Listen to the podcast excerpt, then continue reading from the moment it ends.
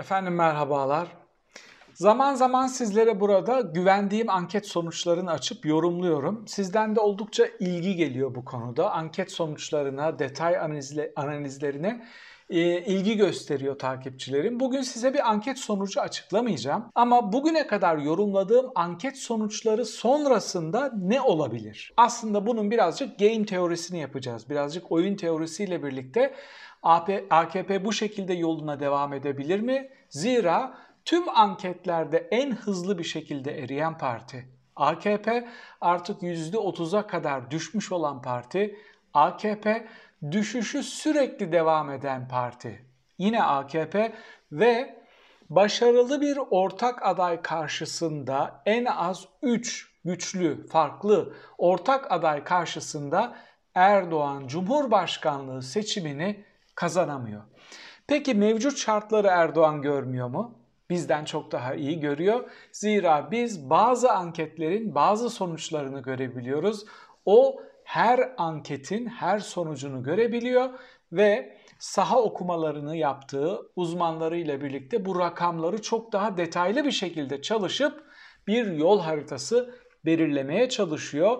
Bu videoda sizlere Erdoğan'ın önüne koyabileceği farklı yol haritalarının neler olacağını yorumlayacağım.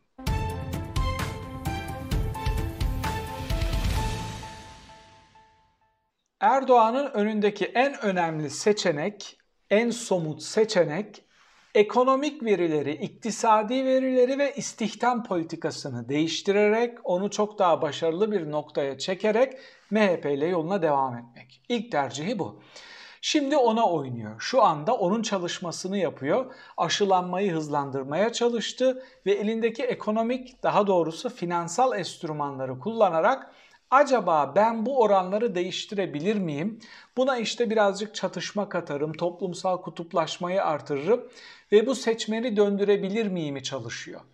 Bu ne demek? MHP ile yoluna devam edecek ve kendi elinin altında bulunan şirketler, finansal enstrümanlar, para basma gücü vesaire gibi suni tedbirlerle iktisadi verileri birazcık değiştirip bir baskın seçim yaparak seçimi alabilir miyim, tekrar başkanlığı alabilir miyim çalışmasını yapıyor. Şimdi bunun olma ihtimali var mı? Olabilir artık hiçbir şey olmaz demiyorum ben Türkiye'de. Şahsi kanaatim belki de buna inandığım için artık bunun olma ihtimalinin olmadığını istikametinde. Zira finansal açıdan bazı rahatlamalar getirsem bile ucuz kredi getirdin, esnafı rahatlattın vesaire ama İstihdam politikalarını ne yapacaksın?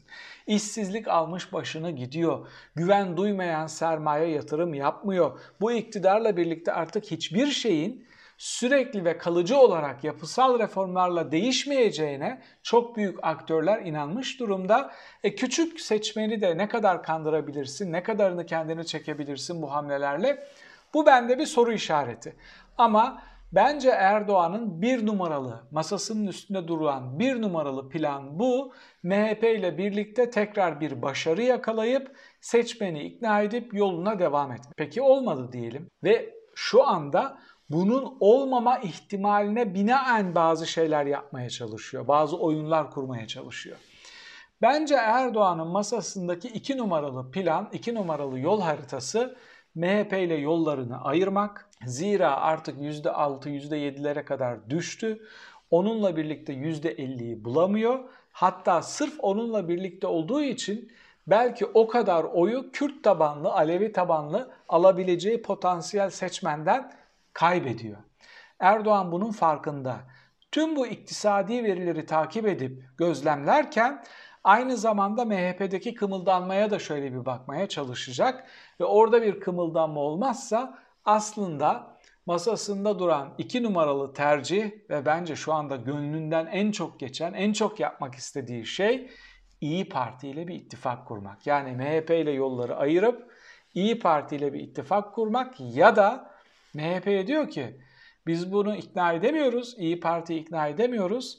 Siz ikna edin, sizden de kopmayalım, siz de bu cephenin içinde kalın ve üçlü bir ittifak kuralım. İşte o Türkiye masası vesaire dedikleri milliyetçiliğin e, dibine vurdukları, dağıttıkları, altın vuruş yaptıkları o milliyetçilik olgusuyla, çeperiyle örgülenmiş HDP karşıtlığıyla, Kürt karşıtlığıyla örgülenmiş bir cephe oluşturalım.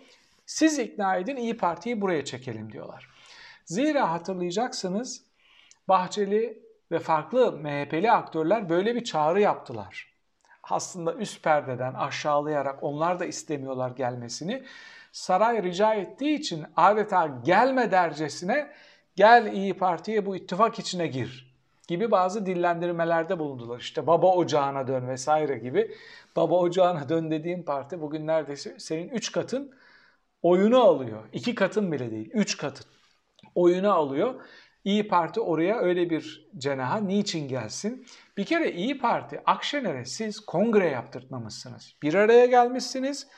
İddia ediyorum ve tekrar ediyorum. Türk yakın dönem Türk siyasi hayatındaki en önemli kırmalardan biri yaptırılmayan MHP kongresidir. Zira o MHP kongresiyle birlikte Meral Akşener MHP'nin başına geçmiş olsaydı ve MHP'yi merkez sağ bir noktaya taşımış olsaydı çok rahat bir şekilde %20'nin üstüne çıkabiliyordu ve AKP ile de ittifak kurmuyordu. Ne muhtemelen 15 Temmuz ihanetini yaşayacaktık, ne demokrasimiz, hukuk devletimiz bu kadar yerle bir olacaktı. 7 Haziran akabinde de aslında öyle bir seçim sonrasında da AK Parti ve Erdoğan'la da vedalaşmış olacaktın. Masasındaki en önemli ikinci tercih eğer iktisadi bir başarı yakalayamazsa İyi Parti'nin de içinde olduğu bir ittifak kurmak. Peki buradaki en önemli soru şu. Meral Akşener böyle bir ittifakın içine girer mi? Akşener'i yakından tanımıyorum ama gözlemleyebildiğim kadarıyla bir geçmişte yediği bir kongre tokatı var. Bu AKP'nin tezgahıyla yapılmış bir şeydi. Ona kongre yaptırtmadılar. Bir alt mahkeme ile birlikte o kongreyi durdurdular. İkincisi tecrübeli bir siyasetçi. Batan bir geminin içine niçin girsin? Bir de şöyle bir şey var. İyi Parti'ye oy veren kitle zaten muhalif milliyetçi muhafazakar bir yerde durduğu için oy veriyor.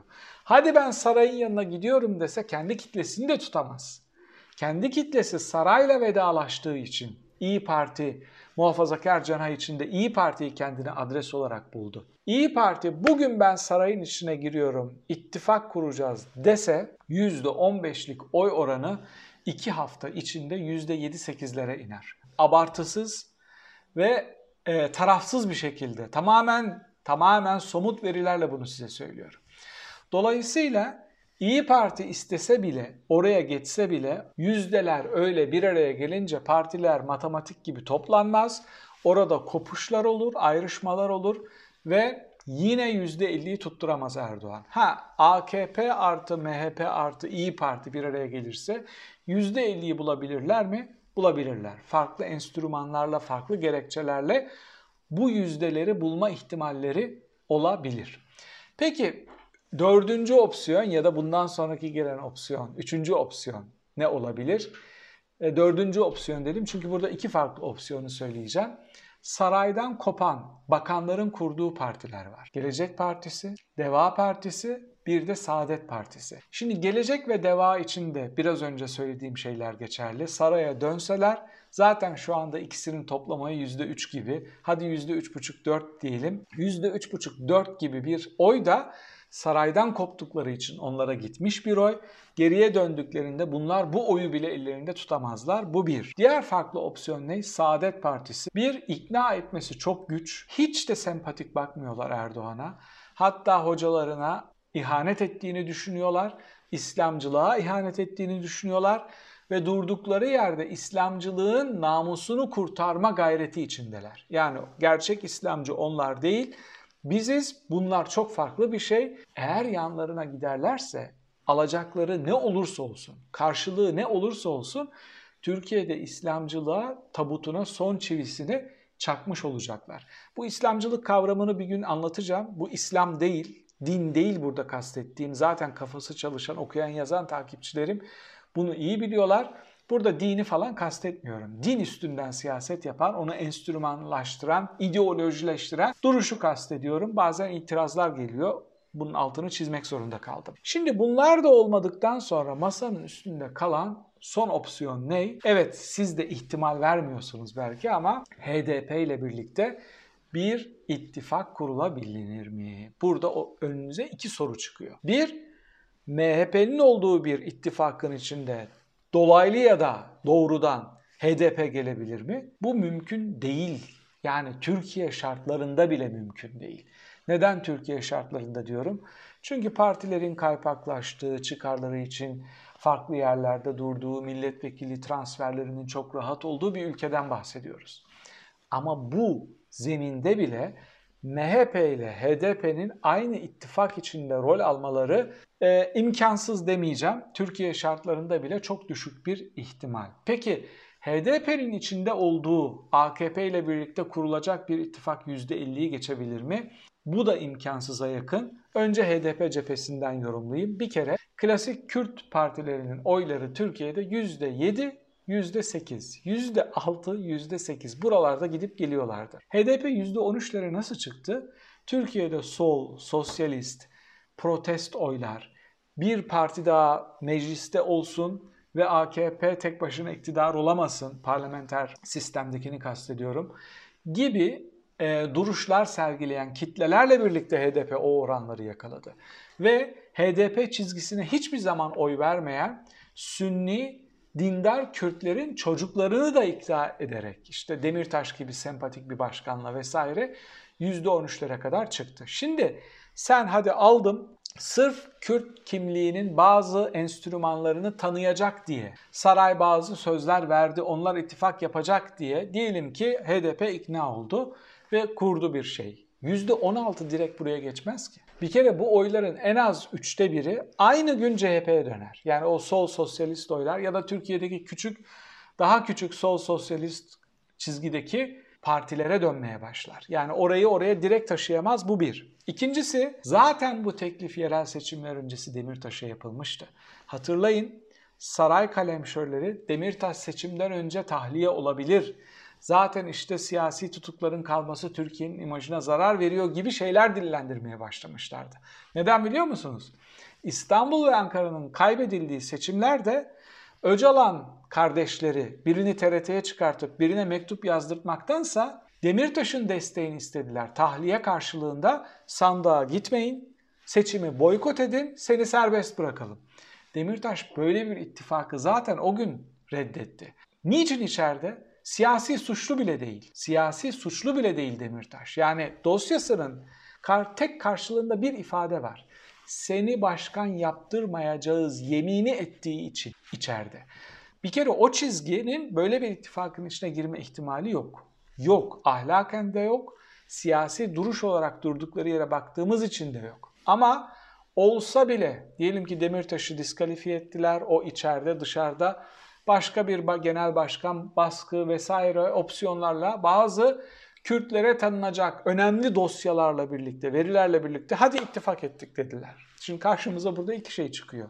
Bir, HDP'nin seçilmiş belediye başkanlarının neredeyse tamamına kayyım atayıp oh oh çeken bir zihniyete ne kadar güvenebilirsin? Onlar seçimden sonra tekrar o hakların tamamını geri almayacağını garanti edebilir misin? Gibi bir sürü soru işareti var. Yani HDP o kitleyi bu ittifakın içine taşıyamaz. Bir, hadi büyük bir kısmını taşıdı diyelim. AKP'ye Kürtlerin güvenmesi için tek bir sebep bile kalmamıştır. Önümüzde farklı bir opsiyon var. Gördüğünüz gibi ben burada bir çaresizlik görüyorum. Saray müthiş bir çaresizlik içinde. Ne yaparsa yapsın netice alamıyor Diyeceksiniz ki bu çaresizlikle neler yapabilir? Osman Öcalan'ı TRT'ye çıkartıp Abdullah Öcalan'a mektup yazdırtabilen adamlar çaresizlikle neler yapabileceklerini, nerelere savrulabileceklerini, hangi riskleri alabileceklerini bize göstermişlerdi. Bundan sonra çok daha büyük riskler alabilirler. Bu yayında sizlere muhtelif ittifak opsiyonlarının karşılıklarının olup olmadığını yorumlamaya çalıştım. Size sorum şu, ben gerçekten de çaresiz bir AKP görüyorum. Siz de benim gibi mi görüyorsunuz? Ben çok uzaklardan tabloyu abartıyor muyum? Yoksa bu yaptığım yoruma katılır mısınız? Bu ittifakların hiçbir karşılığının olmadığını düşünüyorum. Sizin yorumlarınızı yorum köşesinde, yorum satırlarında okumaya çalışacağım. Bir sonraki videoda tekrar birlikte olmak üzere efendim. Hoşçakalın.